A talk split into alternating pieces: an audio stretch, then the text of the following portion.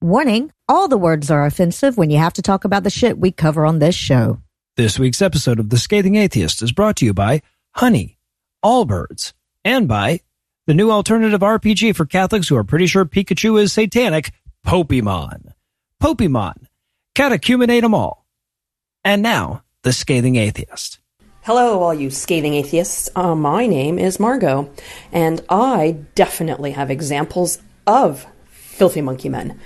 I do believe, yes, we have evolved from them, but many, many, many people that I have encountered in my life have definitely not, and I would invite you to come to my blog and read all about it. www.don'tshamethefamily.com. Thank you.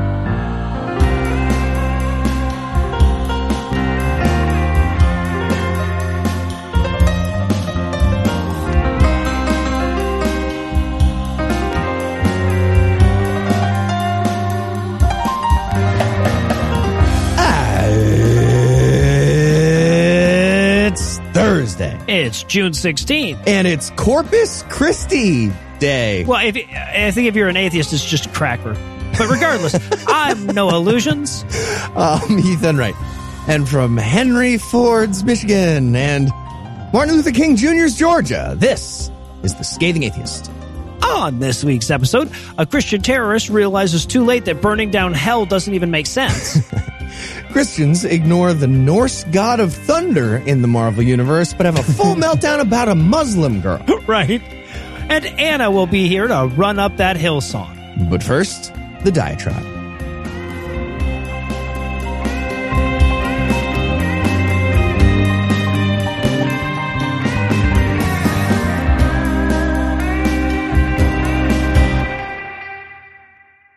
So either I accidentally walked into a funeral for some dude named Jesus Christ last weekend, or those motherfuckers spent the whole time talking about the wrong guy.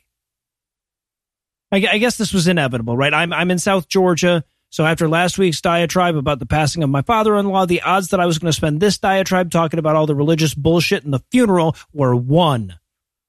And and and look, when it's a really religious person that dies, it's still tactless, but at least it's understandable, right? Like if I die in a mass shooting, I I really hope that y'all politicize the hell out of my death. And if you did, it might not be tactful, right? But it would be understandable. You'd have my posthumous permission.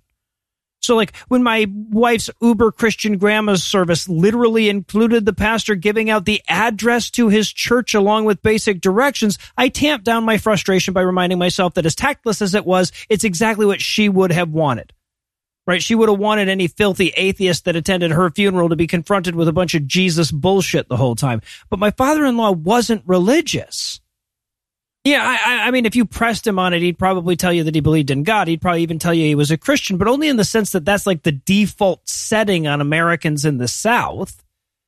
Right? The, the number of times I've seen him eh, go to church in the 26 years that I knew him was 12 shy of a dozen. I've never seen him pray.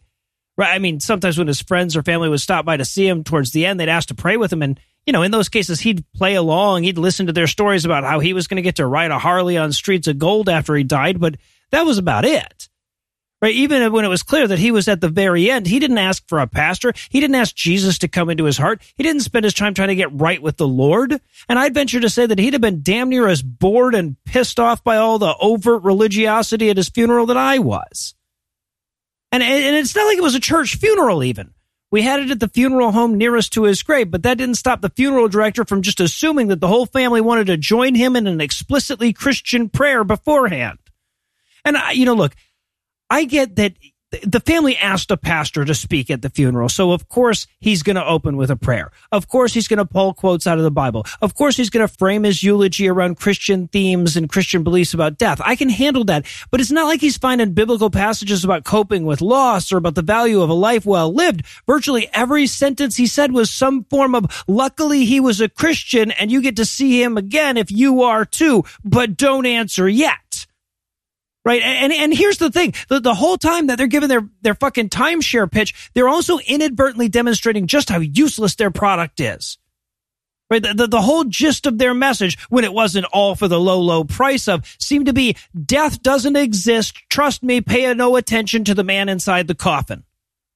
The whole damn service was filled with, I truly believe that death isn't an end this, and we never have to say goodbye to our loved ones that. And first of all, any sentence that starts with, I truly believe that, can be dropped into the same bucket you use for sentences that start with trust me. If you truly believe something, you don't generally need to preface your fucking statement with that fact. Hell, even opening with I believe that is suspect, right? But now you're adding how true your belief is. Fuck off. You don't believe that shit. If any of you motherfuckers truly believed we go to paradise when we die, it'd be some dick ass shit to cry about, wouldn't it? You want the dude to be stuck here in a feeble body that can't breathe without being hooked up to a machine when the alternative is everlasting joy basking in the embrace of Christ and himself? Fuck you, I truly believe. If you follow that through to its logical conclusion, the whole eulogy should just be, I truly believe he's in heaven with Jesus right now, so I don't know what you guys are making such a big deal about. You want to get brunch? But in addition to being bullshit, it's also a terrible way to cope with death. They're telling themselves and each other ever more emphatic lies with the desperate hope of never having to deal with their own mortality or anyone's mortality. In other words, they're actively building barriers to coping. The opening premise of the let's all cope with death speech is there's no such thing as death. What a terrible way to deal with your own grief, but also what a terrible disservice to your loved ones rather than deal with what their loss means to you and thereby acknowledge the importance of their existence, you're just going to pretend you, you get to see them again in act four? You know, I, I don't think I personally want a funeral, but if there is some kind of memorial or something, I hope people don't insult my memory in the same way. I feel like anybody who speaks at my memorial should have to sign a waiver agreeing that they believe at a minimum that death is for realsies. Because as bad as this world is, the deceased are not in a better place. And to pretend otherwise is to cheapen their memory, to cheapen the importance of their lives. They are nowhere except in your memories of them. They are nowhere but in the echo of their work and their love that they left in this world and telling yourself that they're hanging out at the blowjob fountain in celestial Disneyland isn't about honoring them. It's a way to push the grief away and avoid coping with it. But to do that is to push them out of your mind, even when that's the only refuge they have left. They're talking about your Jesus. We interrupt this broadcast to bring you a special news bulletin. Joining me for headlines tonight is the Ben to my Jerry's Heath Enright Heath. Are you ready to gimme s'more? Okay, I love the ice cream they make. I usually like their politics, but I'm still mad about them getting rid of my Heath Bar Crunch. Mm-hmm. Apparently, my bars aren't certified non-GMO, so now it's Toffee Bar Crunch. Ah, fuck. Well, okay, but like my name didn't have enough wooey bullshit for them is a pretty good reason for your end, though. Oh, you know? Yeah. Okay. I yeah, I see how it's actually positive. All right, I'll let it go. It's still delicious in our lead story tonight. U.S. Representative Lauren Boebert is guilty of attempted murder. Is she? Now, just to be clear, I'm not talking about the existence of her gun themed restaurant where she has the staff carry loaded firearms while they also carry a bunch of heavy stuff in a crowded environment. But mm-hmm. I could be talking about that. Yeah. I'm also not talking about opening that restaurant for dine in service during the height of the pandemic in direct violation of COVID safety regulations. But again, I could be. And I'm not talking about the time she made an illegal pop up location and sold pestilent pork sliders that gave 80 people food poisoning. Yeah. But yes, once again, I could be talking about yes. that. No. Just so many. I'm talking about a new attempted murder. During a speech at Charis Christian Center in Colorado Springs last week, she told the audience that she prayed for Joe Biden's quote, days to be few and for someone to replace him. And according to the Supreme Court of the United States, that is officially a sincerely held attempted murder. Yes, it is. Oh, that's true. That's true.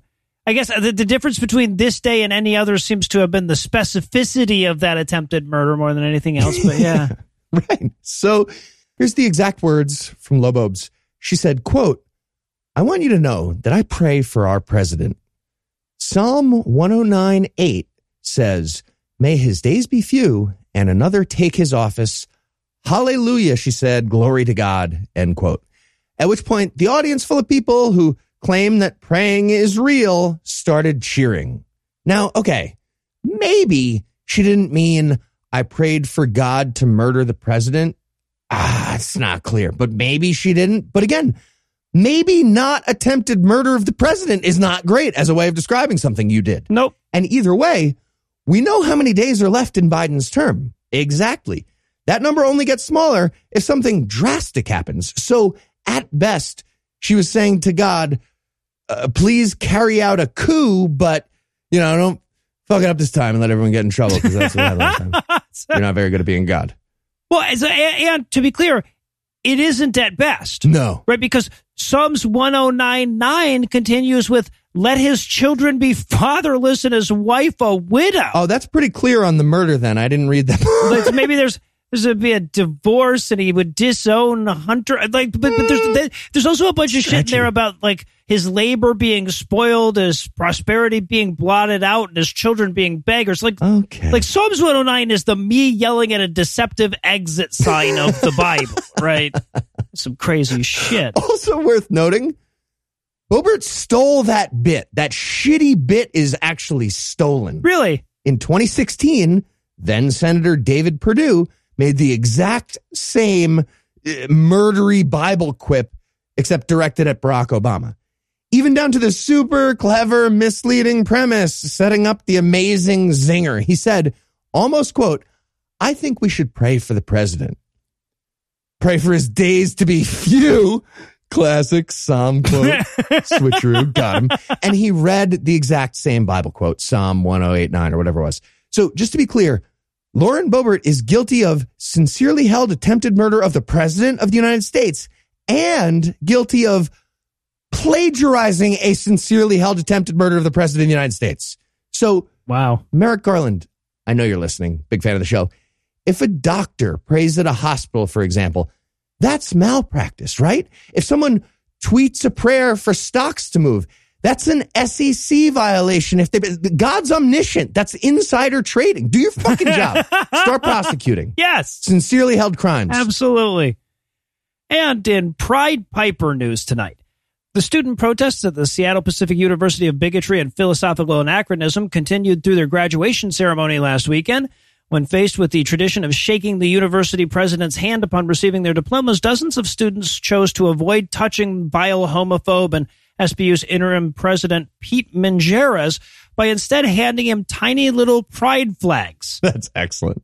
and and then he had to still like give them their diplomas because they paid for them, and then publicly not look really pissed off over a visual representation of refracted light. Of colors, yeah, Yep. exactly. Mm-hmm. no, I love that he was definitely scared of the evil magic that might be happening. like he's looking at that commencement line. Fuck, I touched touched like a hundred. uh, Yeah, it's a hundred. If I touch a hundred of these little flags, I'm gay. That's official.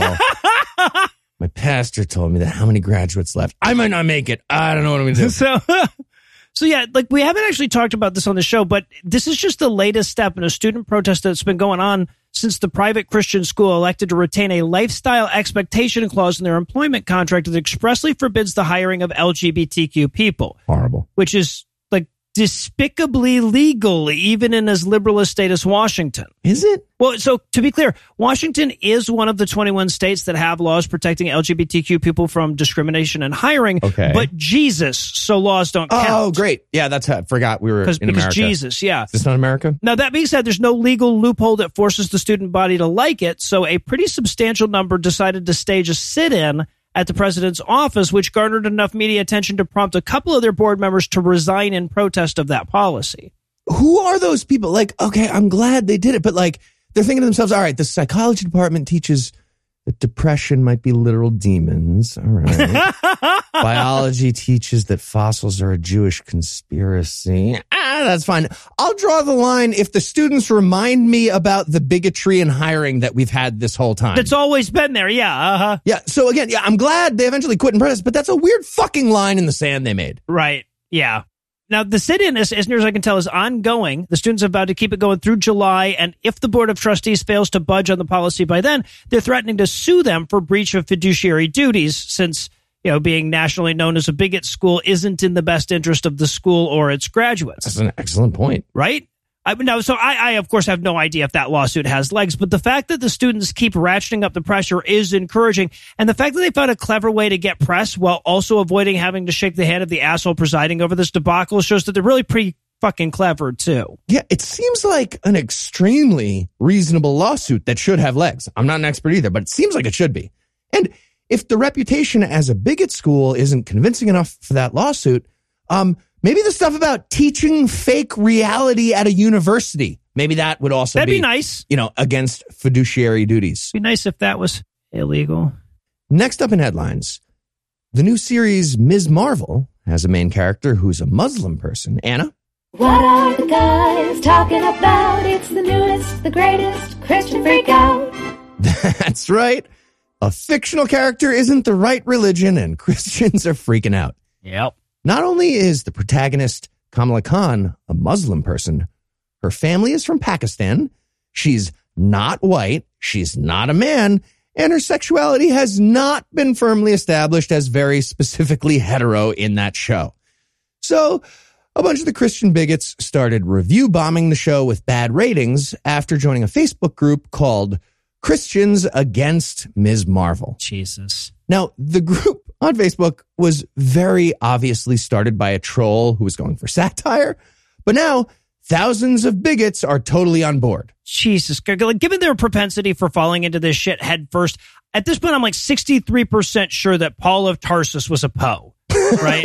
Just some dude trying to get free food from him by writing letters, That would explain a lot. right? So, according to the Facebook page for Christians Against Ms. Marvel, quote, this might be the biggest slap in the face for conservative Christians to date.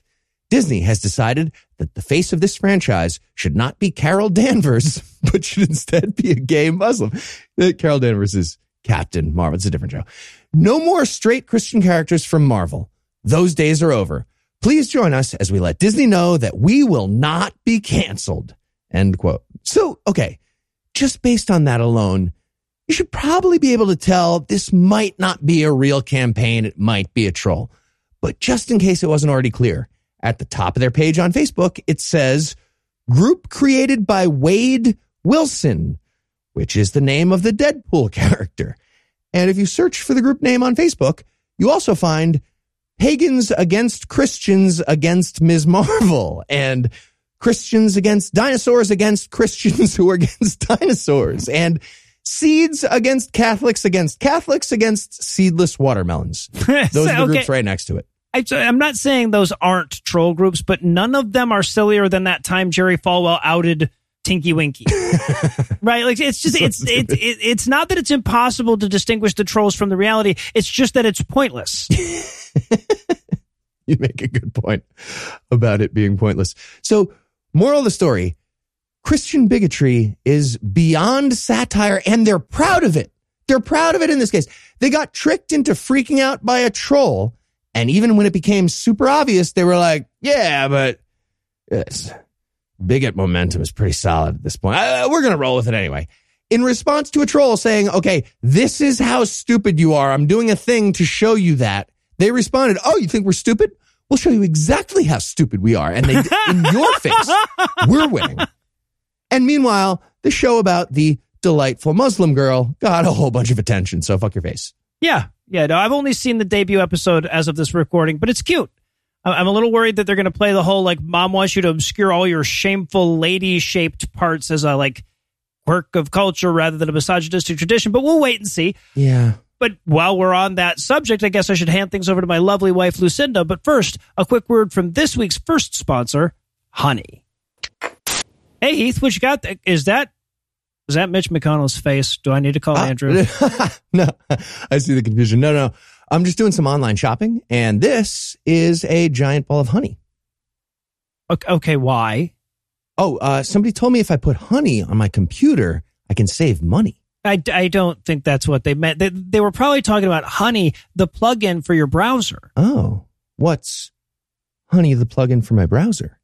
Honey saves you money when you're shopping online. When you're shopping on one of your favorite sites and you go to check out, the Honey button drops down and all you have to do is click apply coupons. Wait a few seconds as Honey checks for the coupons of that site. And if Honey finds a working coupon, you'll watch the prices drop. You can even add Honey to your phone too. Just enable it on your phone's browser and you can get savings on the go. Oh, that sounds super easy, actually. It is. I actually saved $15 using Honey when I was buying pet supplies for my cats the other day. Okay.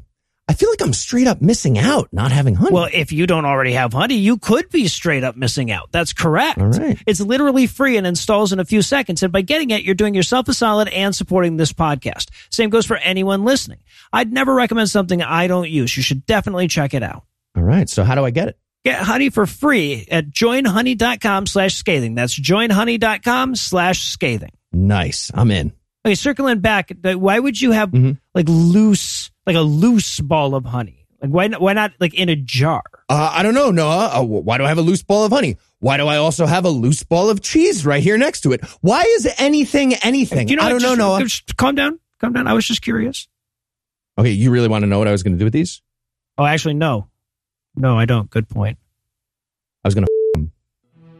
Okay. A man wrote the Bible. A whore is what she was. If it's a legitimate rape, you a slut, right? Cooking can be fun. Hey, I'm proud of a man. This week in misogyny.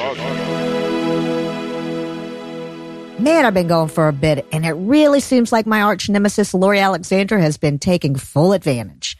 I've missed Twitter rants where she's claimed bikinis cause unwanted pregnancies, bemoaned the existence of preschools, and explained the proper way of grooming children.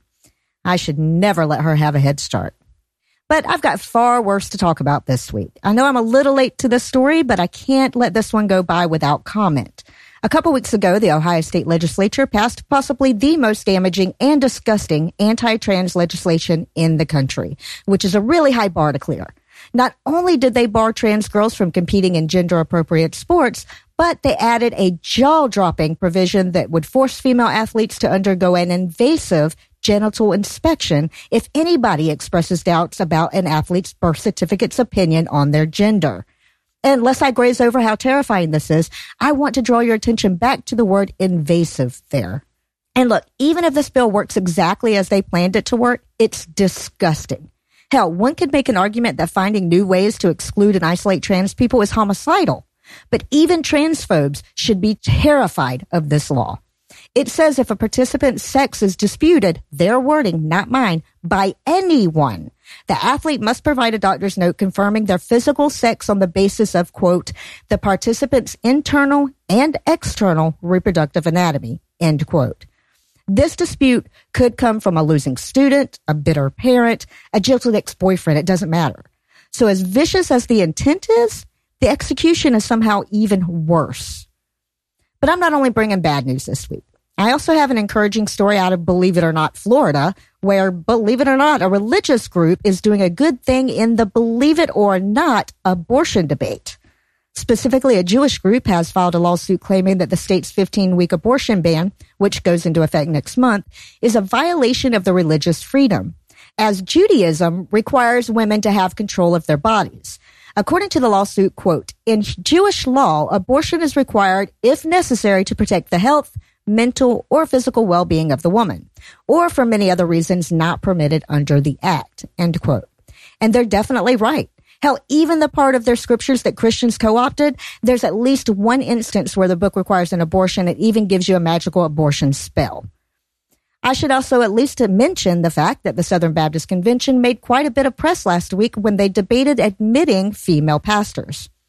I'm hesitant to call this good news in any meaningful sense since it's just a debate. No changes have been announced. What's more, they're almost certainly doing it to distract from the devastating child sex abuse report that just came out about them. So it's also cynical as hell. But still, when you're far enough behind the times, pretty much any step is a step forward.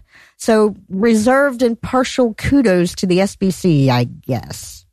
And quick before hell freezes over, I suppose I should hand things back over to Noah and Heath. Thank you, Lucinda.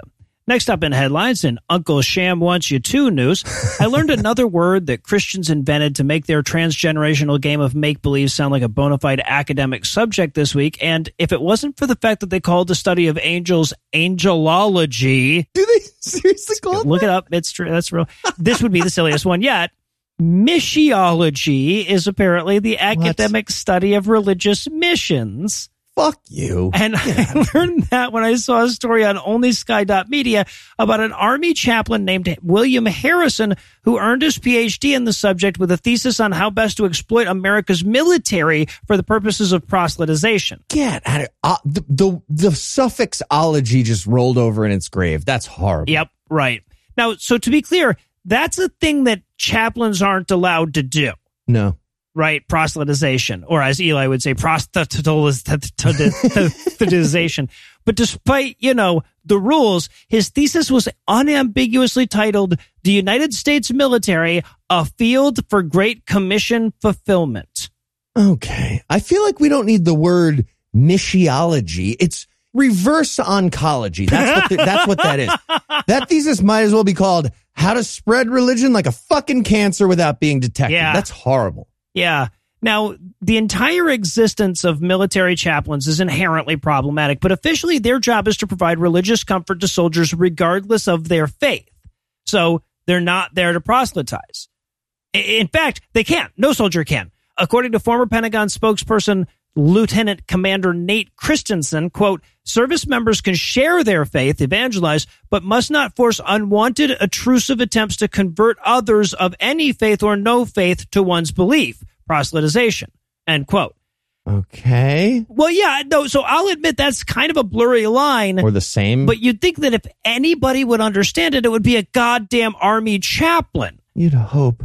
And yet Harrison's entire fucking thesis is that soldiers should exploit every opportunity to break that fucking rule. Okay, why can't they just have a rule that says no evangelizing during army stuff? There you go. Can we not have moments when that's not allowed sometimes? Like, I don't know, if a doctor cuts you open for surgery and then they're like, hey, do you have a moment to talk about our Lord and Savior Jesus Christ? That needs to be illegal. I hope it already is. If they said at that same moment, that same doctor, if they were like, hey, do you have a moment to talk about today's Wordle? I was trying to figure out how to get a T and also illegal. Why is this so complicated? It's because of fucking Christian privilege. So, okay, so here it is straight from the fucking dissertation. Quote, active duty army chaplains are woven into the fabric of the military culture and have direct access to soldiers and their families. Therefore, this strategic position for gospel ministry should be fully leveraged by the Southern Baptist Convention and its local churches through intentional education, training, and other support to disciple America's military families, end quote. Yeah, he also advocates for the SBC to set up faith-based counseling centers that accept the military's TRICARE insurance plan so they can target veterans with quote, again, quote, mental health issues such as PTSD, moral injury, suicide ideation, and intervention for marriage or family crises, end quote. So to be clear, he's advocating for tricking soldiers with mental health problems into getting a Christian timeshare pitch instead of qualified counseling It's despicable. on the taxpayer's dime. Yeah, stealing money from the government. Yeah. Do it. Now, Harrison is retired, so it's not like the military could take any disciplinary action against him for advocating all this bullshit, but they also could, like, at least offer up a full throated condemnation of his tactics. Have they? Needless to say, of course, they won't. No, no, of course not. All right. Next up in headlines in Iron Chariots of Fire news. Hmm. A rabid fan of the Boston Red Sox and the Christian God of the universe named Daniel Lucey tried to burn down the headquarters of the Satanic Temple in Salem, Massachusetts last week. But as we all know, God of the universe is a Yankees fan, so unfortunately for the Boston man, the arson did not work out at all. Lucey started the fire on the porch of the building and then just walked away, at which point somebody came outside from the building and put it out pretty much immediately. And then I'm assuming that person cackled into the distance. Your puny god is no match for a demonic elixir of hydrogen hydroxide. we derive our power from the depths of hell. Ah! No, no, no. I'm just kidding. We don't, we don't believe any of that. You guys are dumb. Stop doing hate crimes. though. Seriously, stop. Silly Christian terrorists. Everybody knows you have to attack satanic temples with ice weapons. fucking, fucking noob. Obvi. So here's how we already know the identity of the hate criminal and why he's already been arrested. First of all, he walked onto the porch and stared directly into a camera Yep. and then started pouring lighter fluid and lit a fire. Also, he was still there when the police showed up. Was he? Yeah, apparently he lit the fire, walked away for a few minutes, but then he pretty much immediately came back to see how his amazing, godly fire was going. Well, it was not going. And the cops were there and they were like, "Hey, you're wow, you're you're obviously the guy who stared into the camera and then started the fire that we just watched that video of. And you're still wearing the same t-shirt that just says God in block letters Yes. on the front, man. Come, you're under arrest. You're so dumb. Like, okay, like for realsies, if he'd gone with Groucho glasses, that would have been an improvement. it would have been a step in the right direction. It would have taken him a second or two more. Yeah, Yep. probably. And just to be clear, I wasn't just guessing about this being a hate crime by a fanatical Christian. Now, okay, I was guessing about him being a Red Sox fan, but all right, let's be honest. Irish guy from Boston who sets fire to a satanic temple. That's a fucking lock. He's a Red Sox fan. but the hate crime is for certain. When Lucey came back to the scene, he still had his backpack on, which had, they found, two quarts of lighter fluid inside, a bunch of extra sticks that he gathered and never used What? to make his fire, and a copy of the Constitution of the United States. You, that's so uh, like you add a picture of a Chinese guy. It's a Marky Mark starter kit in his backpack. And one other clue that this was a hate crime. When he got arrested, Lucey told the cops, "quote This is a hate crime." Oh. exact words. Oh, interesting. Well, hey, great job, Christian terrorist guy. Because if there's one thing the Satanic Temple hates, it's free publicity. you know, those poor guys had to deal with press attention from NBC, CBS, U.S. News and World Report, the Boston Globe. It must have just been a fucking nightmare for them all day. Yeah. Well, speaking of which, the day after the fire, they got all the attention, but Satanic Temple spokesman Lucien Greaves, he still had to give yet another angry, deadpan explanation to the public about what they do at this temple.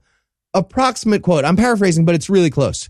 He's like, okay, for the 975th time, we don't actually worship a literal demon. That's dumb. Satan is a metaphor that symbolizes the rejection of tyranny for us. And our building isn't magical. Right. We just have like desks and stuff, man. Stop doing hate crimes. Fuck. And finally, tonight in Willing and Maple News, as if to say, don't forget to remind your listeners how much better our country is than yours, the Canadian Armed Forces officially endorsed their first humanist chaplain on Tuesday, Nice work. putting them ahead of America's armed forces by infinity percent. Yeah. Mary Claire Kadij was approved by the Canadian Armed Forces back in May, but the service made it official this week. And as it happens, the new part isn't the chaplaincy so much as the humanism. Uh, apparently, she was serving as a Catholic chaplain since 2017, but shed her Catholicism over the last few years. I can't imagine what major Canadian news story about the nation's history with Catholicism might have prompted a person to rethink their professional endorsement of it. But, you know, regardless, uh, she isn't Catholic anymore. So there's finally someone in the Royal Canadian Chaplain Services that represents the 32% of that country that is non religious. Yeah. And now she represents the 100% of the military who might need counseling about real reality. Yeah. Okay, churches, did you guys hear it? Do you see what happened? Addition by subtraction of something stupid. that stupid thing was you. Yeah. Your religion. Now, there are a few logistical hurdles, apparently. Unlike organized religions, there's no institution with the ability to accredit humanist chaplains. So, according to the CAF's Interfaith Committee on Canadian Military Chaplaincy, they reached out to Humanist Canada to enable and facilitate the change. Not exactly sure what facilitation was required. Like, if they have to bring in a humanist to change all her Jesus flesh back into crackers, or unrub her rosaries, or what? I'm not, I'm not sure. I, I don't know. But Humanist Canada is apparently establishing its own form of accreditation to make this easier in the future. Should any other humanists decide to follow Captain Khadijah's lead. And, and just a reminder that when a fully qualified dude in the U.S. Navy with a recommendation from the Navy Chaplain Appointment and Retention Eligibility Advisory Board applied for the same honor in the U.S. military, like back in 2014 and again in 2018, congressional Republicans blocked the appointment both fucking times. and with like as though the people in the 105 degree heat needed yet another reason to move to Canada. We've given you one, so we'll close there. Heath, thanks as always. Oh, Canada. and when we come back, Anna will be here to break down a song that's as close to just saying Jesus, Jesus, Jesus for four minutes as anything we've ever reviewed.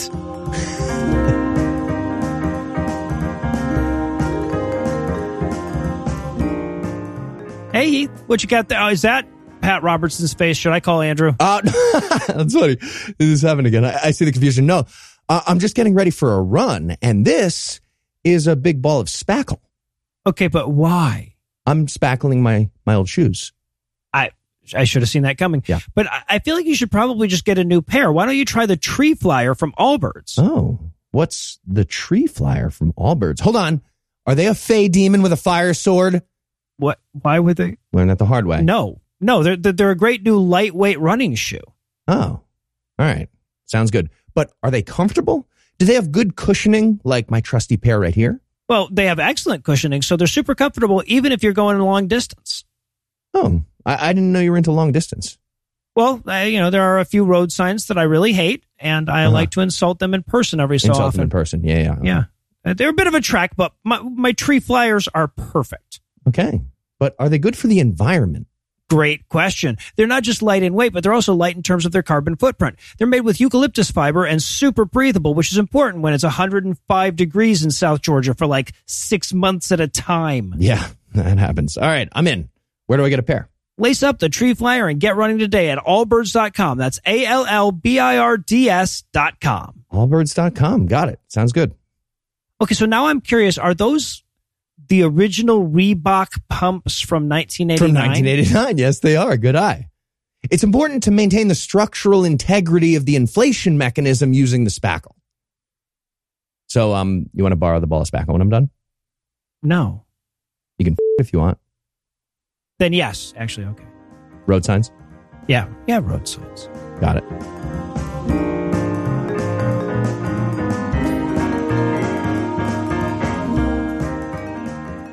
In a lot of ways, our job is just a thinly disguised excuse for masochism.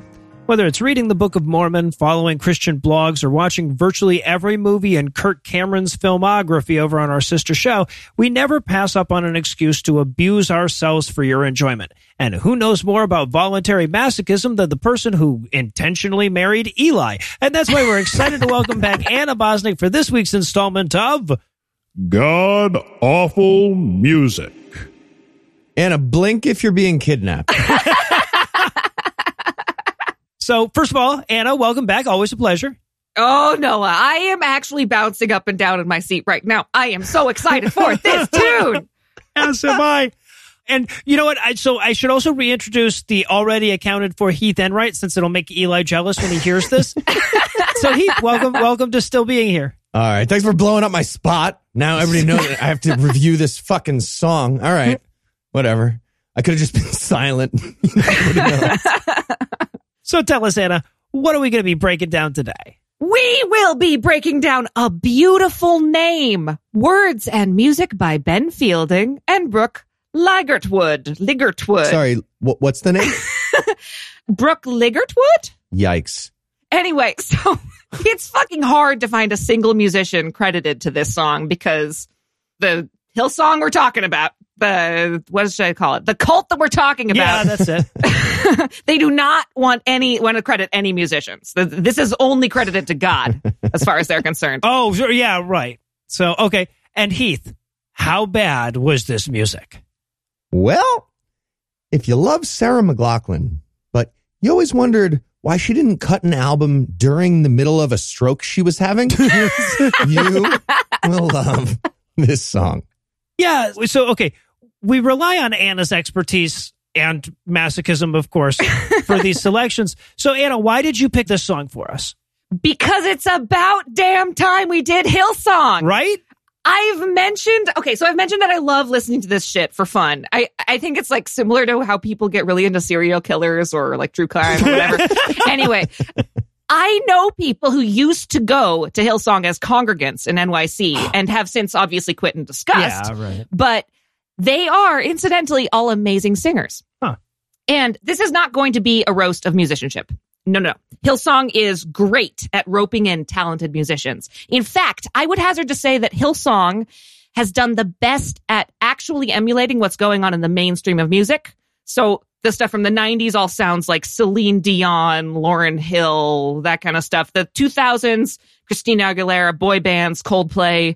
And now we're thoroughly into like Taylor Swift, Ed Sheeran territory. And obviously like Aurora and stuff like you're hearing right now. Are we saying all that was bad or good about those eras? I'm saying that they emulated it really Okay. well. Oh, okay, right. yeah, Yeah, sure. that they fit that they feigned pop music. No yeah. judgment They one way the feigned other. pop music, exactly. So if you like that stuff, they actually got pretty good pop musicians and things like that. So I So liked some of the, a bunch of the stuff you just Exactly, I was exactly. being defensive. Sorry. I exactly no, I'm saying that I'm not gonna I'm not bashing the musicianship here, but for as good as the singers are, their lyrics, I mean, suck. You know, the- Sure do. I, they're the masters. They're a master course in musical manipulation. They got to get people having orgasmic religious experiences to blah blah Jesus blah blah blah over and over and again. Yeah, You know, that's their thing. Yeah. it's amazing. Yeah. I'm I'm very excited. So okay, so now of course for those of you not familiar, music is like one of the main things that Hillsong does on top of covering up sexual assault and abusing their employees. If you're only familiar with them from that, they also do music. Yeah, they were like, guys, what if we hire some serious talent to do the jingly keys? Because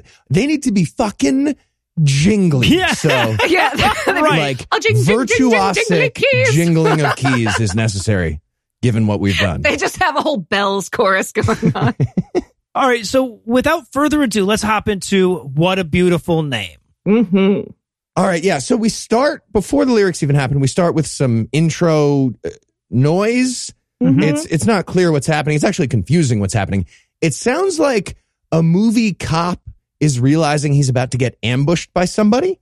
That's what the noise is. But then so okay, all right. strokey Sarah McLachlan starts singing, and it makes no sense. They don't line up at all. It's kind of funny that you said the cop thing because the cello actually does the gugunk thing from the beginning of Law and Order. Oh, really? In the background, listen back, you can hear it. Gugunk. Amazing, Nice. amazing. Okay, so then then the lyrics cut in, Mm. Starting with "You were the word at the beginning." Oh, you were the word at the. That's a sentence in English. Okay, I heard. Ooh, do to da bagite. Yeah, right. Yeah. No, th- there were there were subtitles, right? Like that's the There only had to be subtitle. yeah, I did challenge you guys to um, listen to it without looking at the lyrics first, just because Yeah. you can't hear what the fuck she's saying. No, you get ooh, do to da bagite. she goes on to say, "One with God, the Lord Most High," and I'm like, damn it, she's doing that thing like where they weren't sure if they were going to auto tune it, so she just kept her options open, monotone singing thing. I just, I fucking, I hate this genre of music.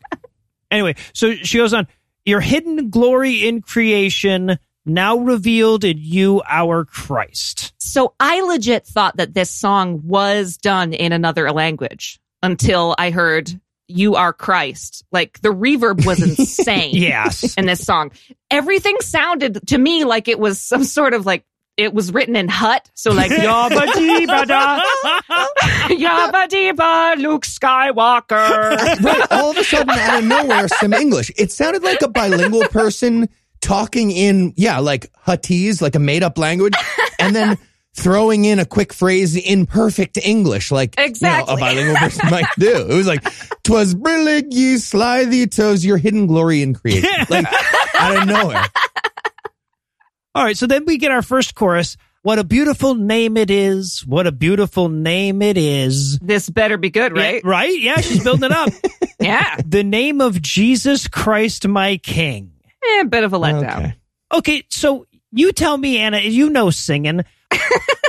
Is she just not that into this song or I, you know, I think the lyrics were just boring to her because Okay. I think about it. Fair. She has to like, how many songs does she got to sing about this dingbat? Like, it's gotta get old. Fair. Yeah, she sounds like her mom made her sing this as a chore when she was 12. Right, Like, she's yes. like, yeah, exactly. sing." Okay. So they, she goes on. What a beautiful name it is. We haven't heard that enough. So what a beautiful name it is. Nothing compares to this. I mean, there's prettier names. There's Yes. Cordelia, for Ariel. Sure. Amanita muscaria. There you go. The mushroom? Yeah, the mushroom. I mean, it's a beautiful name. Silky nutmeg ganache. Just so many Oh. better names. There you Yeah. go. There you go. right? Bob the drag queen. And she finishes up the chorus. What a beautiful name it is. The name of Jesus. And I'm like, okay, I don't want to be a pedant here, but like, that's a bastardized form of Yeshua or Joshua. Like you, you guys fucked up the translation. And even when you figured it out, you didn't change it to the right name. Right. So clearly you guys are not as fond of this dude's name as you're letting on. Anyway, verse two, she says, you didn't want heaven without us. And by the way, she crammed the word heaven into that meter with a crowbar. Okay. yes, she did. It clearly doesn't fit. She had to say heaven like Adam Sandler doing Cajun Man, like Yeah, heaven. right, right. Yeah. So Jesus, you brought heaven down, That's a fucking sinister lyric. right? I'm glad I didn't catch that the first time. Holy shit. Yeah, and doesn't it kind of ruin the victory for the people who make it into heaven when you tell us that? Yeah. Like, apparently Jesus put up like gutter guards to fix the Jewish bowling alley that was way too hard. It just kind of ruins it. Amen. She continues, My sin was great, your love was greater. What could separate us now? Death, I guess. I don't know what could separate you from the non-existent. Yeah, right. It's well, also, like, I mean, even according to them, blaspheming against the Holy Spirit comes to mind, right? yeah, sh- sure. Looking Yeah. at a Sure. woman with lust in your heart and not apologizing later. Yeah. Sure. Clothing without fringes at the right times or something. There you go. Yeah. Shrimp, shrimp scampi. Yeah. Oh, shrimp. Oh, absolutely. That'll do it. Polyester. Okay. So time for chorus two. What a wonderful name it is. What a wonderful name. You see what they did there was not Yeah, beautiful oh, anymore. So they moved it, on yeah. to wonderful. Very clever. A lot of words end in full. It's true. The name of Jesus Christ, my King. And uh, so I should point out, like musically here, and again, I just I don't like this genre of music that they're using here, but like every line plays like it's right before the drum rolls. That's just going to get the song going. Yeah. you know? it's it's just it's like it's the musical equivalent of giving up mid wank. Yeah, the drums were kind of edging. Right? Yes. like. Yes. Exactly. Yeah, that's what I'm saying. Musical manipulation. Right, They're getting people okay. getting people to the, almost the musical orgasm. So Yeah, but Oh not- God, that's Christianity. It is. The whole thing is just edging, and Jesus never comes back. oh my god. nailed it. All right.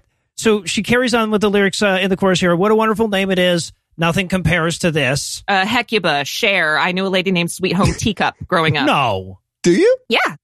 This shows a staggering lack of imagination Right. on their part. It's all I'm saying. Yeah. Yeah, Courtney Act, Alaska Thunderfuck. There- there's so many. Just go straight There's to so drag many. queens. Gr- Straight to RuPaul's Bob Drag the drag queen, like Anna said before. There you go. Yeah, yeah.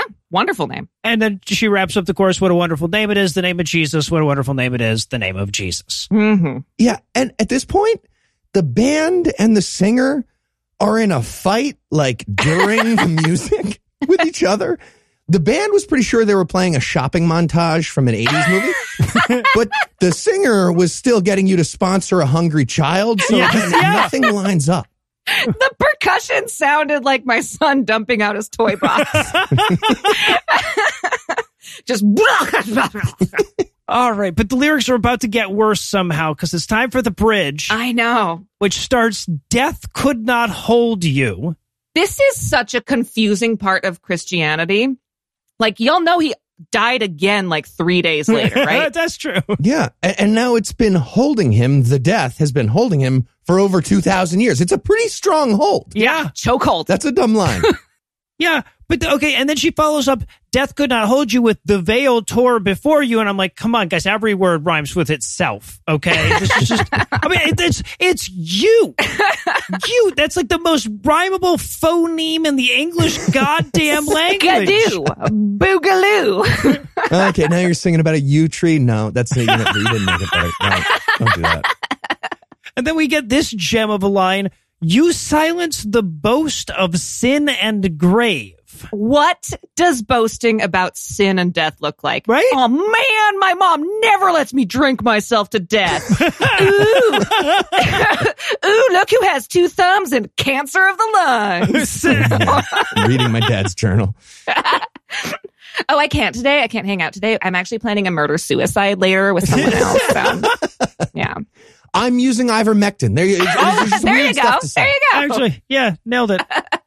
Oh, there's more. The heavens are roaring the praise of your glory, which, like, the place you created spends a lot of time talking about how awesome you are is not the compliment to God that they seem to think that it is. Yeah, this song is a Tinder profile. It says, My mom says I'm handsome. this song. Rough. She says, for, for you are raised to life again. How many times are they supposed to wake this guy up? Right? I feel like Jesus, Jesus should get to press the snooze button a few more times. That'd be nice. I like that idea. Just 2,000 years of Jesus being like, Alexa, Alexa five more minutes. Just set alarm for five more minutes. Like, also, order me a, a mouth sword on Amazon. Gonna need one. get- Gonna- yeah, he's going to need one that. of those. So, and then okay, and then she says you have no rival, and I'm like, he he very literally has a fucking rival. Like the guy's name, his official title is the anti him. He very obviously has a rival. Yeah, man, he's in charge of the UN. It's in New York. Maybe you heard of it. And your rival is winning so hard right now, and you're hitting the fucking snooze button, man. Just your whole, all your people are edging and hating it. She says you have no equal. Now and forever, God, you reign. Yours is the kingdom. Yours is the glory. Jesus, blah, blah, Jesus. Yours is the name above all names. Are we ranking the names now? Right? I mean, because I know it's not, they're not talking alphabetically. No. So- no. Allah definitely comes before him in the deific yellow pages. You got to There you go. all the way to the end for Yahweh. Ah, God. We changed it. It's uh, God. So chorus three starts. What a powerful name it is. What a powerful name. It's beautiful, wonderful. Now it's powerful. The name of Mhm. Jesus Christ, my King. Bethesda, Cthulhu, Captain Marvel, Hoobastank. Um, Blaze, Nitro, Zap, Turbo, any of the American Gladiators. There you go. any of Or the drag Ninja queens. Turtles. Oh, that Any would Ninja work. Turtle. Yeah. There you go. What a powerful name it is. Nothing can stand against what a powerful name is. And Like any Icelandic place name, right? Sure. the name of Jesus. Yeah, I named my pug Madge, and I feel like she could stand up to Jesus. so she's pretty badass. Watch out Yeah. for that little white patch, right? There you go. So, but then it, it fades out with her saying, What a powerful name it is. The name of Jesus. What a powerful name it is. The name of Jesus. But I, I have to write a song about Madge fighting Jesus now. I'm Oh, sorry. fuck, That's yeah. Uh, yeah, you also have to make a serious major motion picture about Madge fighting. Jesus. Absolutely. This, uh, you know what? Billionaire money. I'm calling it now. This is my first call for billionaire money. you This go. is, has to happen now. all right. I think but we the- should start making it low budget and see what happens. Yeah. Yeah, absolutely. I feel like this song could finance the movie. We'll find out. Absolutely. Now, Love that song. As I'm sure you guys all know, it's not just about tearing things down here on The Scathing Atheist. It's also about building them back up. So Anna fixed it. And may I just say on her behalf, you're welcome, Hillsong. yeah, you're welcome. Do this for you and your piece of shit musicianship. Awesome.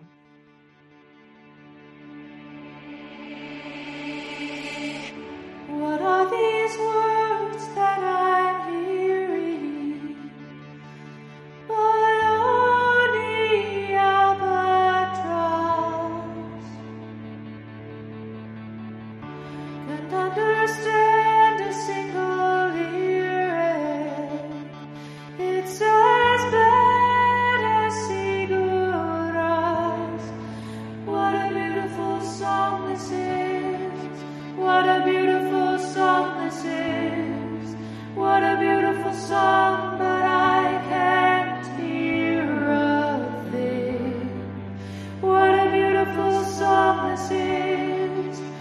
Drink of wine apple fizz. What a beautiful song this is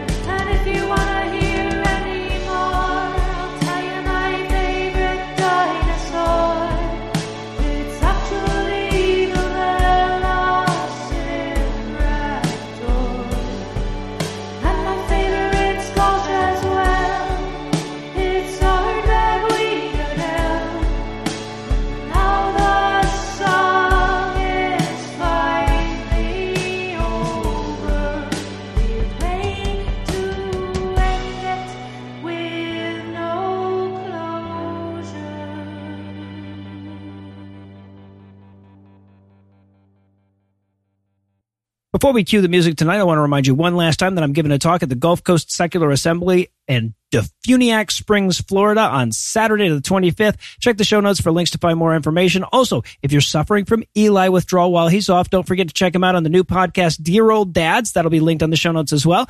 Anyway, that's all the blessed me we've got for you tonight. We'll be back in 10,022 minutes with more. If you can't wait that long, be able to look out for a brand new episode of our sister show, The Skepticrat, debuting at 7 Eastern on Monday, an even newer episode of our half sister show, God Awful Movies, debuting at 7 Eastern on Tuesday, and an even newer episode of our half sister show, Citation Needed, debuting at noon Eastern on Wednesday. Obviously, I can't claim the title of host again next week if I neglect to thank Heath Enright for always writing the ship. I also want to thank Eli Bosnick, even though he's not here, he's always here in spirit, which isn't a real thing. Language is complicated. It's even more complicated when you're an atheist. Anyway, I, I also want to thank the lovely and talented Lucinda Illusions for making her triumphant return this week. I need to thank the amazing Anna Bosnick one more time for helping out while Eli was away and for writing downright Yankovickian lyrics this week. Amazing job. I also want to thank Margot for providing this week's Farnsworth quote. I want to encourage you to check out her blog at don'tshamethefamily.com, which you'll also find linked on the show notes. It's going to be a busy show notes this week. There's also going to be links to more of Anna's stuff too. But most of all, of course, I want to thank this week's and last week's best people. Sarah Montana's got liberal atheist too, and cookie shaped like Montana, Cassidy, Needle Boykin, John, Kevin, London, Bad Shepherd Pod, Cyabra, Whalen, Jabak, Choi, advises more drugs, more bikes, Cameron, Robert, Stephen, Chris, James, Z, Boomin Shadow, Jerry, Matt, Rick, Eli's baby, maybe subscribe, Byron, Matthew, Christopher, Diana, Dan, and Jordan's long lost Brandon, Alex, Rick, Heather, Daniel, Vovals are awesome, Elmar, and Andrew, who are so hot meteorologists have to take them into account when they calculate the heat index. Together, these 35 thoroughly thorough thinkers thought they'd thank us for our thumbs down to theism this week by giving us money. Not everybody has the money it takes to give us money, but if you do, you can make a per episode donation at patreon.com slash scathing atheist, whereby you'll earn early access to an extended ad-free version of every episode. Or you can make a one-time donation by clicking on the donate button on the right side of the homepage at scathingatheist.com. And if you'd like to help, but money, am I right? You can also help a ton by leaving a five-star review, telling a friend about the show, or following at PIATPod on Twitter. Legal services for this podcast are provided by the law offices of P. Andrew Torres. Tim Robinson handles our social media, and our audio engineer is Morgan Clarke, who also wrote the music was used in this episode, which was used with permission. If you have questions, comments, or death threats, you'll find all the contact info on the contact page at scathingatheist.com.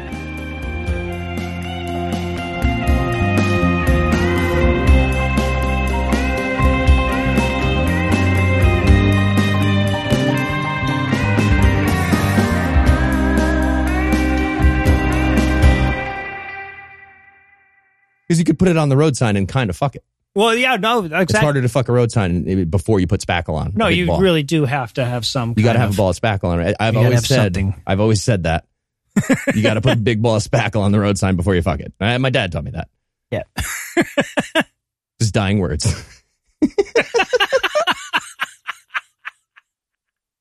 The preceding podcast was a production of Puzzle in a Thunderstorm LLC, copyright 2022, all rights reserved.